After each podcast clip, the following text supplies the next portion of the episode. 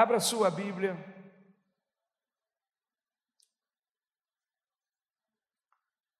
No livro de Josué, capítulo de número 7.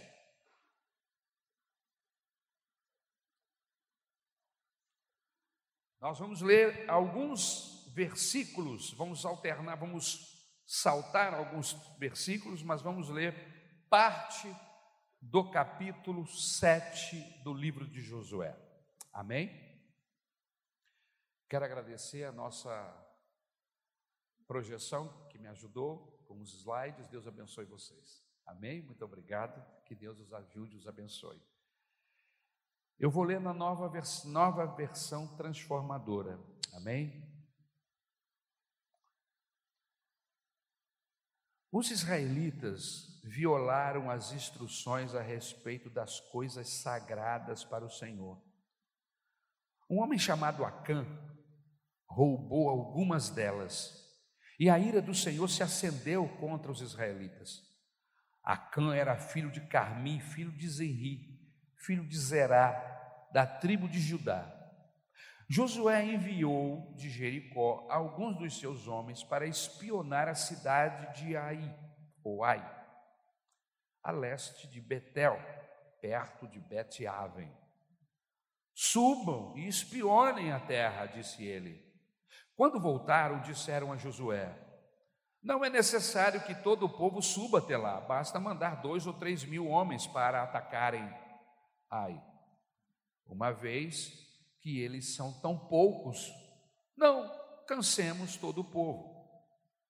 Portanto, subiram apenas cerca de três mil guerreiros, mas eles fugiram diante dos homens de Ai, que os perseguiram desde o portão da cidade até as pedreiras, e mataram 36 soldados que recuavam pela encosta.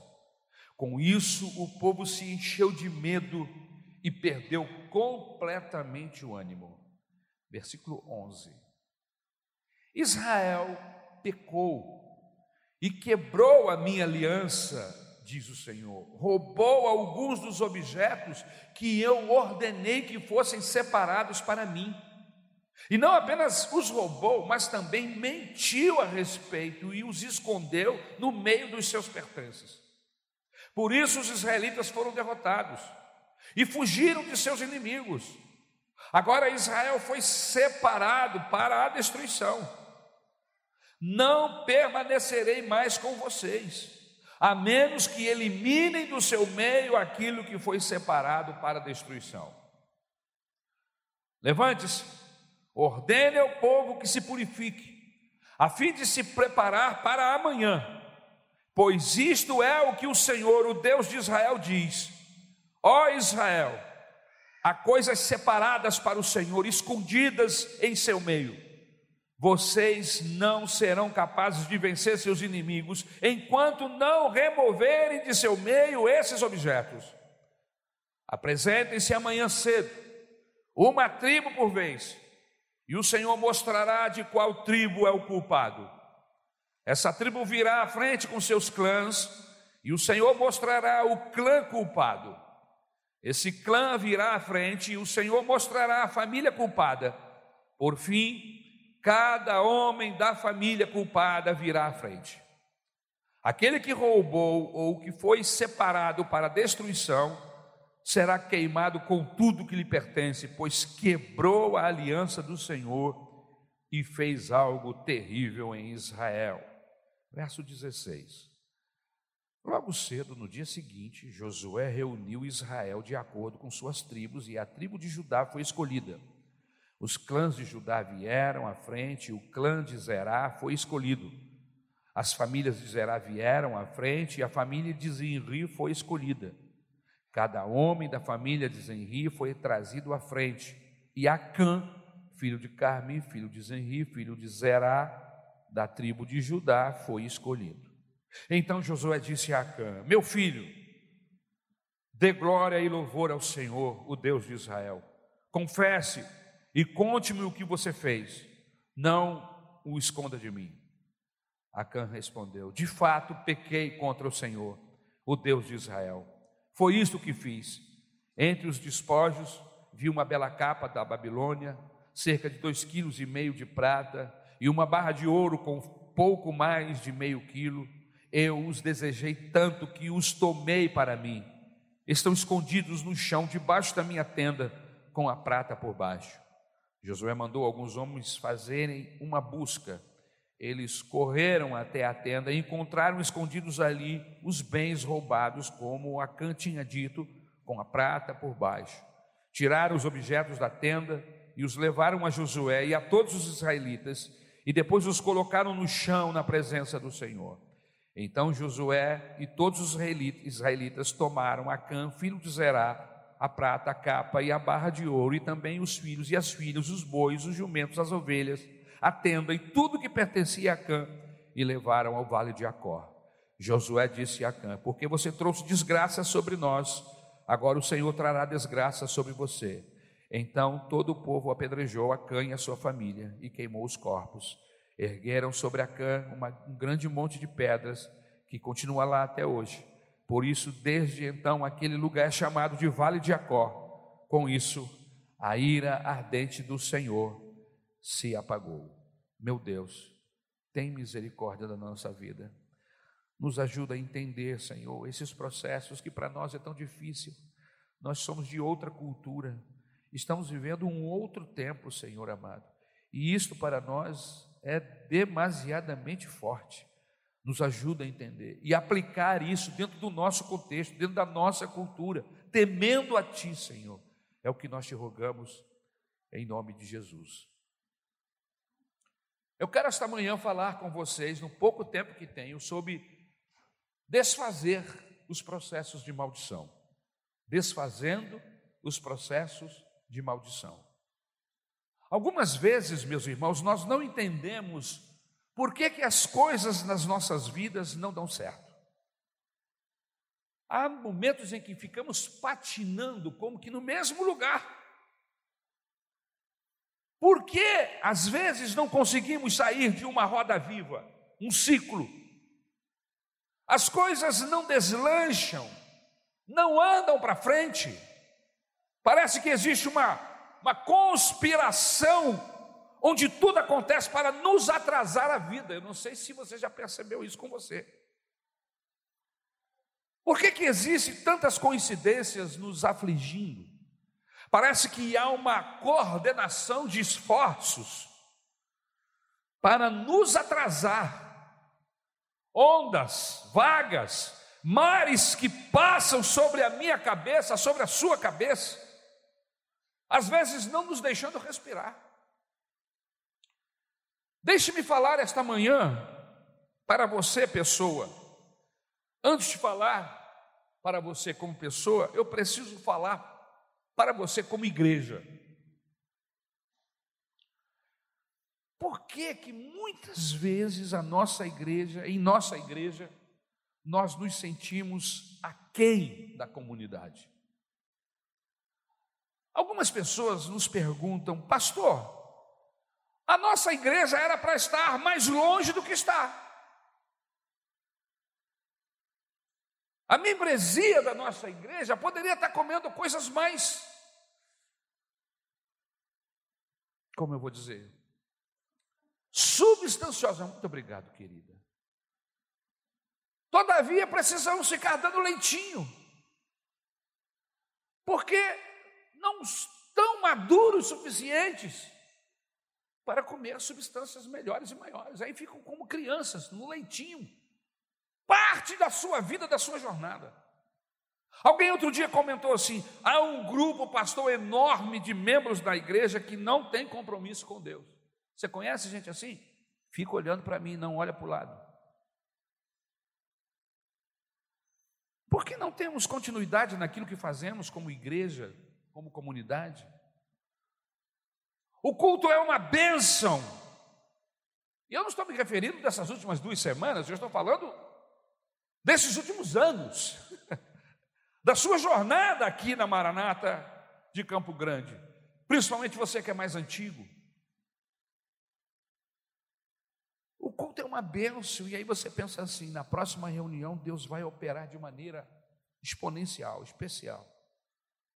E aí chega a reunião seguinte, o povo não vem.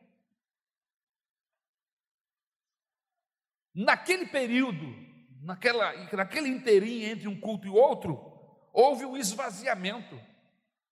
Não deram seguimento à ação do Espírito Santo. E alguns ainda conseguiram perder terreno para o inimigo, voltando a estaca zero. Por que tantas dificuldades de coordenar a área de louvor da igreja? Começamos, mas não temos pique para irmos adiante.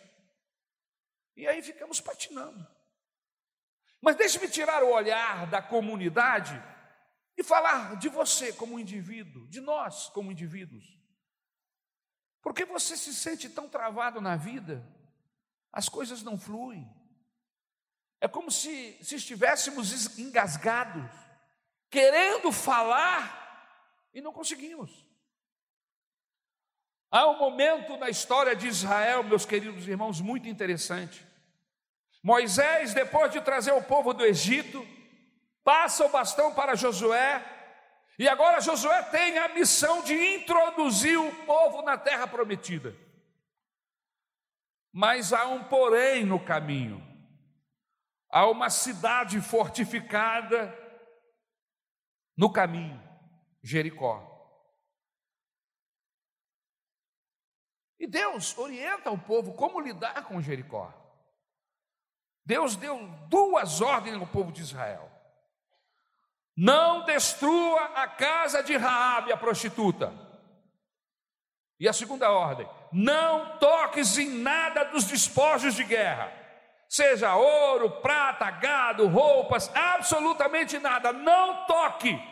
Tudo isso será santificado ao Senhor. A palavra santificação ela vem da mesma raiz de maldição. Ou seja, santificação e a palavra maldição, maldito, tem a mesma raiz. Em outras palavras, tudo que é santificado é amaldiçoado. Vou te dar um exemplo.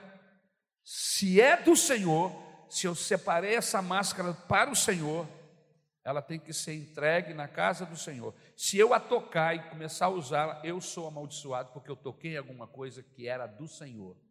Você entendeu? Foram à guerra, venceram. Parece que está tudo bem. Veio a noite e o dia seguinte, e as coisas pareciam que caminhavam bem. Nada havia mudado, tudo estava normal. Mas havia uma cidade pequena chamada Ai ou Ai, dependendo da versão, um acentozinho faz diferença.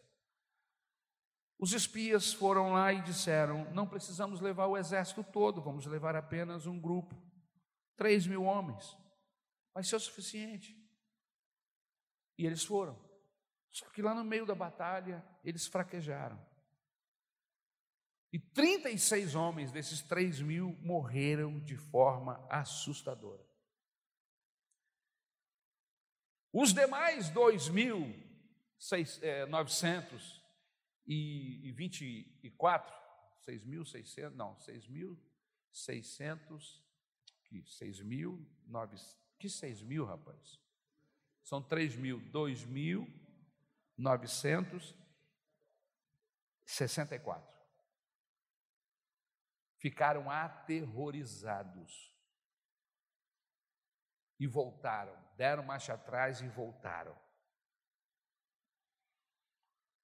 Entraram no acampamento assustados, fomos derrotados, perdemos 36 companheiros. Josué, quando soube dessa notícia, angustiou-se profundamente. E a pergunta é sempre quase que a mesma nessas circunstâncias: por quê? Por que Deus? E ele faz essa pergunta aí no versículo 11: por quê? E Deus responde: Israel pecou. Há um anátema no meio de vós, há maldição no meio de vocês. E aí se desencadeia um processo de procura, através de sorteios, foram eliminando tribos, famílias, indivíduos, até chegarem a Acã, que confessa o seu erro. E Acã e toda a sua família, seu gado, sua riqueza foram levados para o vale de Jacó e lá foram apedrejados e morreram. Lembrem-se, meus irmãos, que no começo da palavra lhes perguntei: por que é que as coisas não acontecem? Tudo parece ser negativo em sua vida. Eu, eu não conheço os processos de sua vida, mas sei que se houver uma capa escondida, se houver um pecado, algum tipo de acordo, se houver um comportamento que não é próprio dos que seguem a Jesus, é de fundamental importância que você desfaça esses processos, quebre essas, essas cadeias. É de muita importância que você desfaça tudo isso, quebre essas algemas em nome de Jesus. Para isso a gente precisa fazer uma auditoria, precisa examinar se o texto da carta aos primeiros, carta de Paulo aos Coríntios, capítulo 11, versículo 23, ele diz: Examine-se, pois, o homem a si mesmo, faça uma auditoria interna, vasculhe o seu interior, para quê? Para saber se há algo mal. O salmista diz: Senhor, sonda-me e veja se há algo mal em mim. É essa a proposta para nós. A grande questão aqui é que se nós não fazemos isso, esses processos, esses nós, esses processos de maldição, esses, esses pensamentos, essas ações, melhor dizendo, vão nos puxar para baixo. Esses processos vão nos puxar para baixo.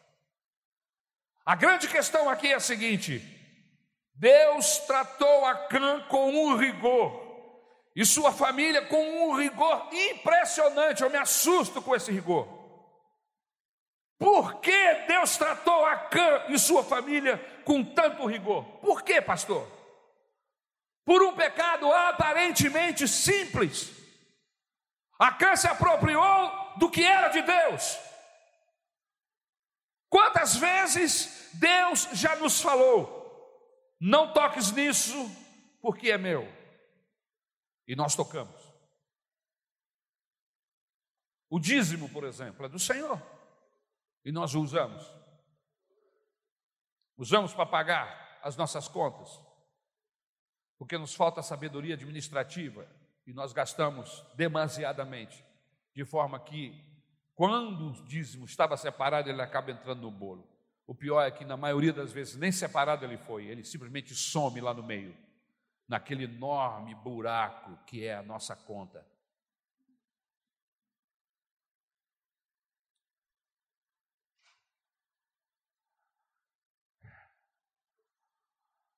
A quantos aqui Deus disse: Não mexa, porque é despojo, é santificado a mim?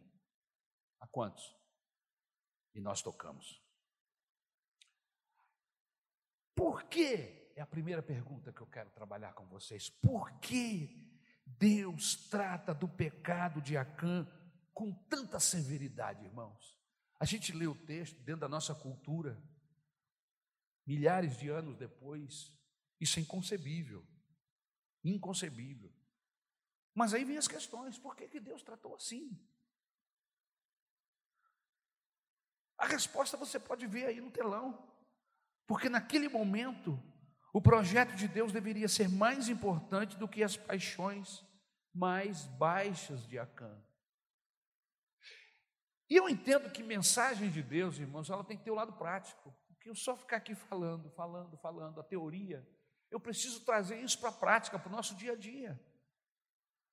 Na verdade, o grande pecado de Acã não foi só tomar o que era de Deus e ficar para si, mas o seu grande pecado foi deixar se tomar por um sentimento egoísta. Ele permitiu que o egoísmo enchesse o coração dele.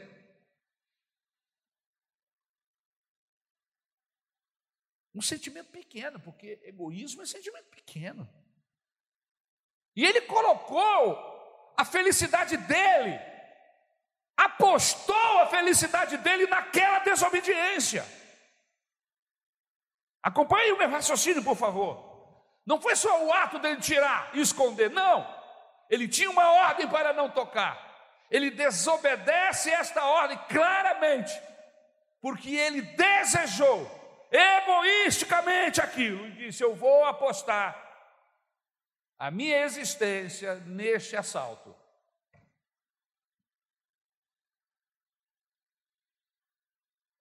Em um momento que era para ele estar pensando em um projeto coletivo, em um momento em que todos estavam com o seu pensamento e o seu coração voltado para o projeto de Deus que era lhes dar uma terra, e eles estavam num processo de guerras, de vencer povos resistentes naquela área. E ele está pensando no bolso dele. E ele está pensando no ouro, na prata, na capa babilônica.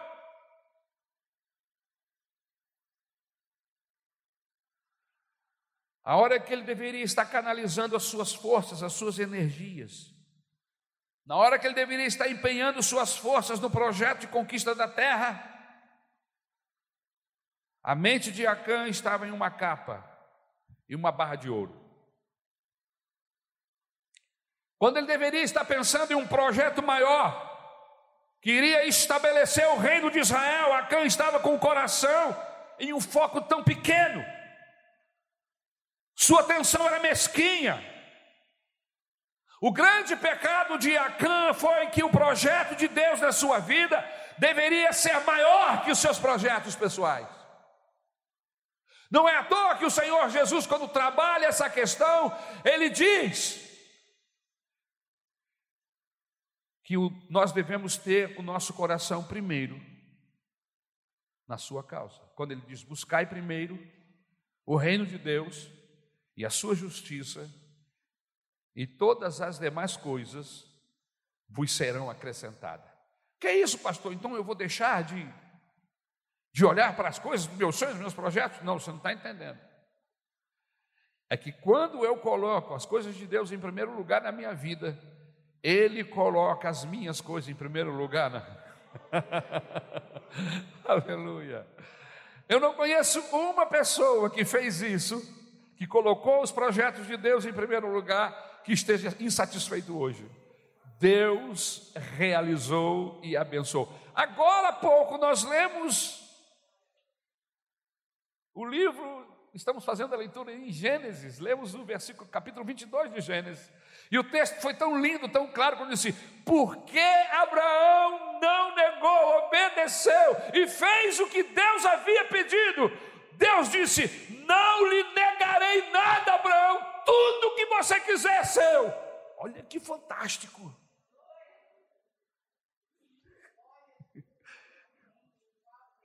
Quantos de nós estamos com o nosso coração pequeno, olhando para o bico do nosso sapato.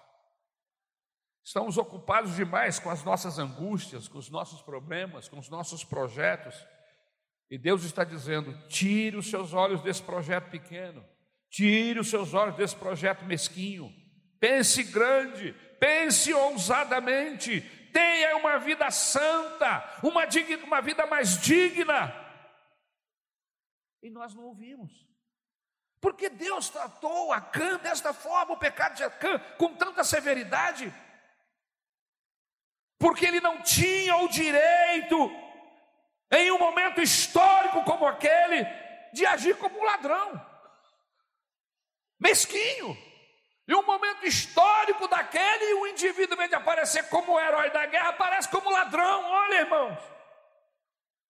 Deus está dando para ele uma terra, um projeto de vida maravilhoso, e ele abre mão do projeto de Deus para ser, para pegar um pedaço de prata, de ouro e uma capa babilônica.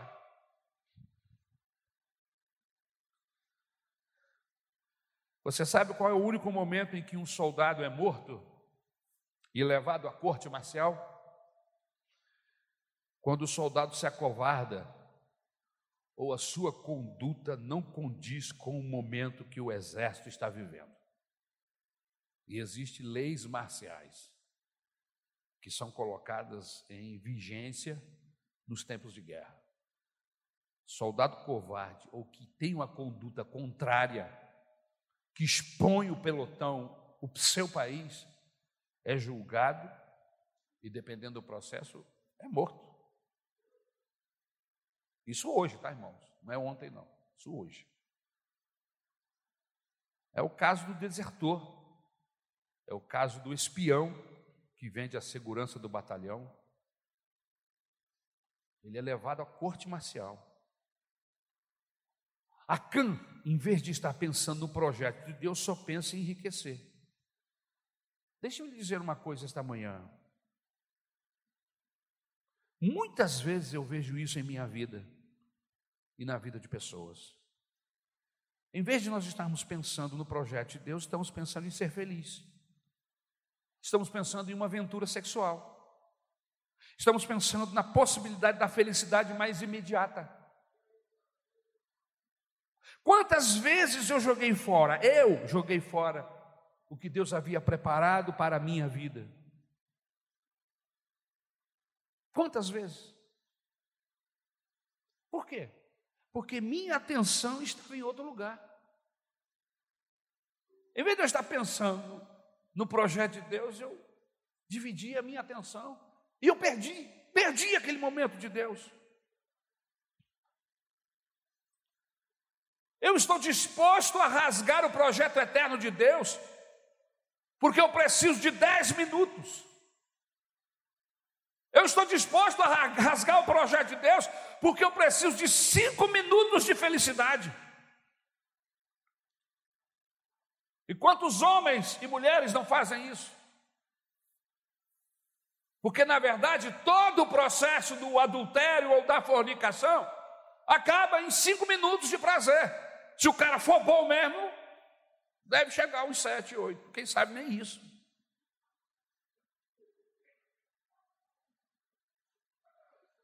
Não é isso, irmãos? E a gente pega o projeto de Deus, a gente pega a família e joga tudo isso e aposta em cinco minutos de prazer que você poderia ter com alguém que lhe ama, que é sua esposa ou seu marido. Você está entendendo onde a gente quer trabalhar, onde a gente quer chegar essa manhã? A, Tran, a CAN trocou o projeto de Deus por momentos de felicidade. Deus não tem momentos de felicidade. Deus está reservando uma jornada de felicidade, um lugar como Ele lá no céu eterno. E nós estamos trabalhando com, com migalhas, com tempo pequenininho que nós temos aqui. Como se fôssemos viver apenas 70 anos. Irmãos, a promessa de Jesus para nós não são 70 anos, é uma eternidade. Você não pode negociar a sua eternidade por causa desses 70 anos. Esses 70 anos que nós vivemos aqui é uma nesga, uma nesga em uma eternidade. Mas e aí a gente pensa? Não pensa. Use a cabeça, essa, para decidir a sua vida. Peça a Deus para lhe dar sabedoria. Segundo, por que Deus tratou com Acã com tanta severidade, pastor? Porque naquele momento histórico não havia como ficar fazendo levantamento de como estava a integridade do povo. Você imagine, meus irmãos, eles conquistaram Jericó, foi uma bênção, Deus derrotou, eles não fizeram nada, só fizeram marchar, irmãos marcharam em torno das muralhas, e do, na última vez que passaram em frente, eles disseram: Em nome do Senhor. E as mulheres caíram, Deus derrubou as muralhas. Na cabeça do general que é o Josué, ele olha para o exército e diz: Esse exército está pronto, está todo mundo treinado, está todo mundo separado, santificado. Até porque, de vez em quando, Deus dava uma ordem: Olha, daqui a três dias eu vou fazer um milagre agora. Prepare-se para isso. Santifique, o, santifique todo o grupo. Separe-se para que os milagres ocorram. Quando eles se submetiam, Os milagres aconteciam e era um desses casos. Então, na cabeça do Josué, está todo mundo pronto. Na cabeça do pastor, está todo mundo plugado com Deus. Está todo mundo fiel. Não dá para a gente ficar agora fazendo gabinete com cada membro da igreja para perguntar: você está bem, meu irmão? Como é que está a sua vida espiritual? Você está lendo a Bíblia? Você tem oração? Você tem relacionamento com Deus? Como é que é? Não dá, irmãos. A gente entende que cada um tem a capacidade de cuidar dessa relação com Deus que é primordial para quem é seguidor de Jesus. Porque essa proposta, irmãos, de coração separado para Deus, não é para o mundo, é para a igreja. É para você que um dia levantou a mão e abriu o coração para Jesus.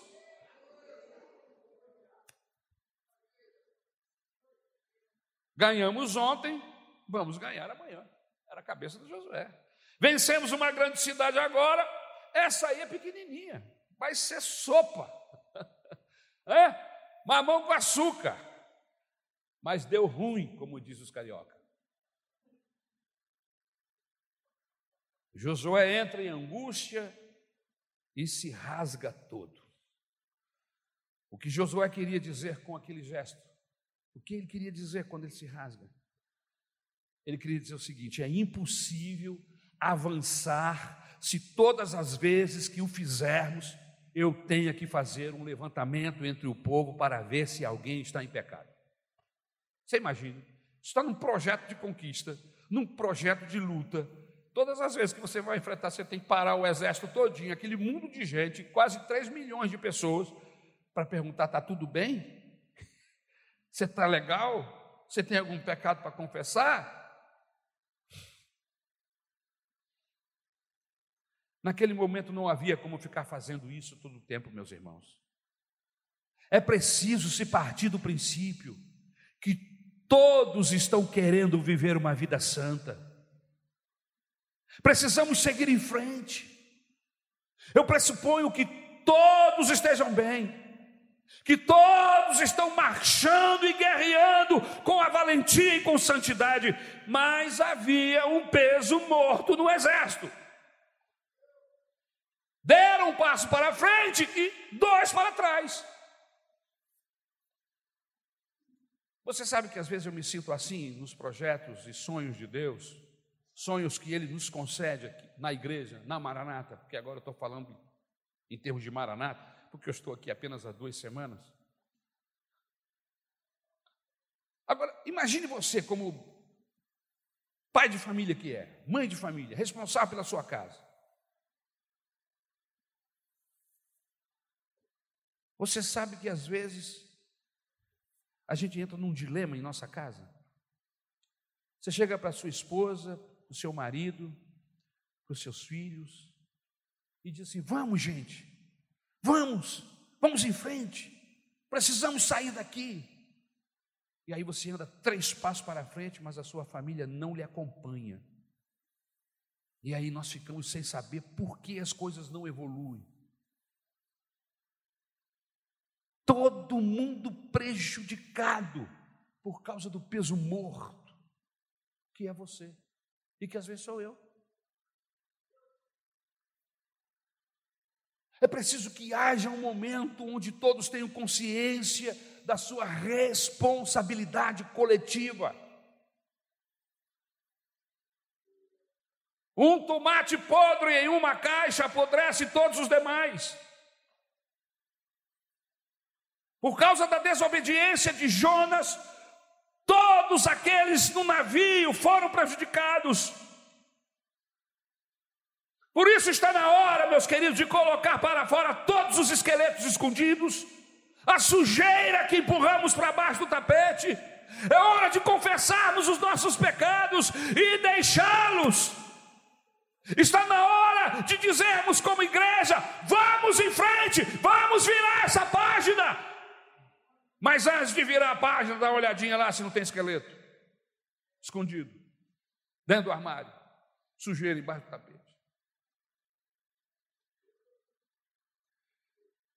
E se você descobrir que tem, porque o Espírito Santo está aqui, ele ama você e ele vai falar com você e comigo. E se o Espírito Santo disser tem, abre esse armário Tire esse esqueleto de lá. Queime isso no nome de Jesus. E quando eu digo queimar, é abandonar esse pecado. E se você tiver pendências com alguém, arrume essas pendências. Jesus disse: quando você for oferecer o seu sacrifício no altar, antes de fazê-lo, se você lembrar que há alguém que tenha algo contra você, deixe esse sacrifício do altar e vá lá e se acerte com seu irmão e depois volte e faça o seu sacrifício e Deus vai receber esse sacrifício. Por isso, antes de começar a viver o ano de 2021, é possível que as pendências do ano de 2020 ficaram lá, lá do início do ano, lá do meio do ano, ou quem sabe tem gente que está arrastando uma corrente. Desde 2019, desde 2018, está pesado, arrastando isso ano após ano. Quebra essa corrente hoje em nome de Jesus. Libere-se, confesse a Deus esse pecado. E se for para pedir perdão, peça. Pedir perdão é nobre. Eu não sei, mas há uma mentalidade nas pessoas que quando eu peço perdão, eu estou me rebaixando. É isso. Mas para aí, a gente precisa entender uma coisa. Na igreja, no evangelho, quem mais se abaixa é o mais abençoado. Lá no mundo não, mas na igreja, quem mais se humilha, mais será exaltado. Esse é o princípio do céu.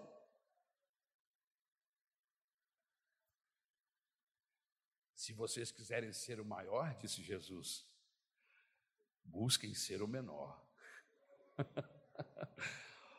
o apóstolo Paulo diz assim: olhe para o seu irmão, considerando superior a si.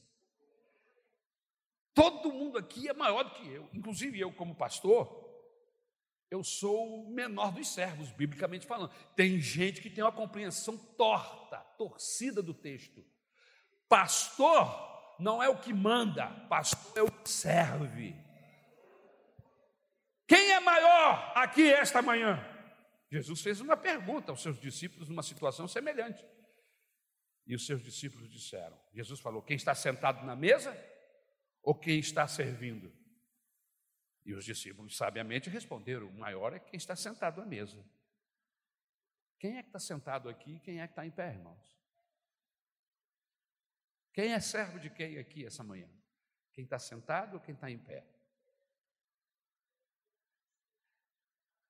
No meu preparo pastoral, um dos meus pastores me dizia: Ari, você está sendo chamado para servir a igreja. Quando eu fui separado para o diaconato, o pastor falou assim: Ari, você está sendo honrado para servir a igreja, você é servo. E eu fui treinado, irmão, com essa seguinte cabeça: cargo na igreja não é promoção, isso aqui não é um quartel. Lá no quartel as pessoas são promovidas, aqui não tem promoção, aqui tem rebaixamento. Quando você é separado para o diaconato, eu estou convidando você para se rebaixar. Você entendeu? Eu estou convidando você para sair da posição de sentado para se colocar como alguém que serve as mesas. E quem é maior? Quem está sentado. Quando alguém é separado para o pastorado, não está sendo separado para mandar, para ser, para agora ser o líder. Não, tem um entendimento errado aí da Bíblia Sagrada. O pastor é o servo do servo. Se o diácono é servo, o pastor é o servo do diácono. Isso é Bíblia, isso é palavra de Deus. Eu preciso entender isso. Quando os pensamentos vierem na minha cabeça para me dizer, o diabo, que eu sou maior e que eu estou aqui para mandar e que eu posso ferir e que eu posso fazer o que eu quiser, absolutamente. Deus vai cobrar de mim. Porque essa igreja não é minha, essa igreja é do Senhor e é uma honra para mim tratar com ela.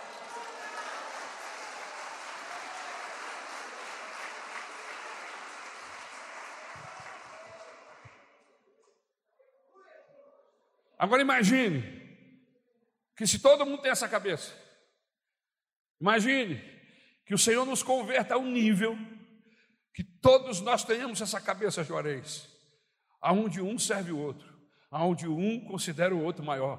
Como é que vai ser as nossas relações doravante? Você imagine como é que vai ser a sua relação, porque não é só aqui na igreja. Isso aqui, irmão, não é evangelho de igreja. Isso é evangelho para nós vivermos no mundo, na nossa casa, na família. Imagine, você vai tratar sua esposa como se ela fosse superior a você. Você vai tratar o seu marido como sendo superior a você. Você, filho, vai tratar, e é realmente, os seus pais com honra, porque eles são superiores a você de fato. E os pais vão servir os seus filhos, considerando-os gente de Deus, servos do Senhor, que precisam de atenção, de carinho e tudo mais.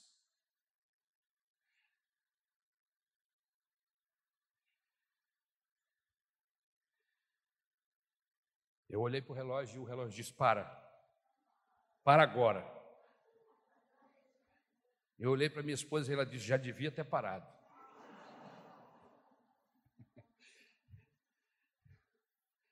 É o teu tempo, irmãos. A gente tem três anos para caminhar juntos. Eu continuo essa mensagem domingo que vem, sem problema. Mas eu acho que o que nós já trabalhamos aqui hoje, nesses dois tópicos, já foi suficiente para que eu e você comecemos a entender que o Evangelho não é religião, o Evangelho é um estilo de vida que eu adotei, que eu abracei. Vamos ficar de pé em nome de Jesus. A gente continua domingo que vem. Paramos aí. Porque, porque Deus trata com a Cã com tanta severidade? A gente vai continuar respondendo. Amém? Antes de nós orarmos uns pelos outros, porque eu quero que vocês orem por mim porque eu, eu falo e eu prego aqui aquilo que está na Bíblia, não significa que eu consigo cumprir tudo isso que está aqui. É um desafio para mim, irmãos. O Evangelho é um desafio para mim todo dia. Quando eu me relaciono com a minha esposa, com os meus filhos, com meus vizinhos, no trânsito, a hora que eu compro, a hora que eu vendo. É um desafio para mim, irmãos. De às vezes ter que assumir o dano porque você é de Deus. E às vezes você não pode assumir o dano. E anteontem mesmo eu tive que assumir um dano. Eu falei assim, mas eu não estava preparado para isso, Deus. Isso não foi bem explicado. Como é que é isso? E aí o Espírito Santo falou: você assume o dano e deixa o resto comigo. Às vezes a gente tem que ficar com prejuízo por causa da obra do Senhor. Mas quando a gente faz isso, você pode ter certeza que Deus está vendo. E aquele aparente prejuízo, seja ele moral, moral não, seja ele aparente prejuízo espiritual, de relacionamentos, ou quem sabe até mesmo de reputação. Reputação, a gente vai falar sobre isso. Nós não temos reputação. Eu não posso me preocupar com a minha reputação, no bom sentido da palavra. A minha reputação foi pregada lá na cruz do Calvário. Tem gente que fica servindo a Deus preocupado o que vão pensar, o que vão dizer de mim. A minha maior preocupação hoje, nesse momento, é o que é que lá no céu estão falando de mim. O que é o comentário dos anjos lá no céu a meu respeito. Porque quando eu olho para a Bíblia Sagrada, eu vejo pessoas, Deus comentando e falando de pessoas aqui. Então eu, eu penso que lá no céu há uma comunicação. Todo mundo lá em cima sabe o que está acontecendo aqui embaixo. E não importa onde eu esteja, no meu quarto fechado às sete portas, os céus estão de olho. pastor, por que você foi falar isso? Pois é. Isso é evangelho. E isso é maravilhoso. Porque o evangelho não esconde isso de você, nem de mim. Ele diz: é assim, desse jeito, é pegar ou largar. Agora, se você pegou, não solta. Porque se você ficar agarrado aí, se você fizer as contas e diz: Não, eu vou ficar aqui, Deus vai me ajudar. você vai ser abençoado, como foi Abraão, como foi Isaac, como foi Jacó, como foram os patriarcas, como foram os discípulos do Senhor que investiram tudo. Um deles perguntou, chegaram a perguntar a Jesus: Senhor, o que é que nós vamos ganhar por termos largado pai, mãe, negócios? O que é que nós vamos ganhar? Jesus não pensou duas vezes, falou imediatamente: cem vezes mais aqui na terra e muito mais na eternidade. Irmãos, eu às vezes paro para contar, já passou de cem vezes o que Deus já fez na minha vida. Vamos pedir a Deus que nos dê compromisso. Compromisso com Ele não é compromisso com o pastor, é compromisso com Deus. Não importa qual pastor que esteja aqui. Se você tiver um compromisso com Deus, não importa o pastor que esteja aqui. Vai, você vai ser abençoado, aleluia. O Espírito vai mover-se na sua vida, porque você está compromissado com Ele. Eu vou orar por você, você vai orar por mim, porque nós estamos juntos nessa guerra, irmãos nessa luta contra a carne, contra o mundo, contra Satanás, os nossos três inimigos. A nossa carne, o mundo, moradia de Satanás e o próprio Satanás.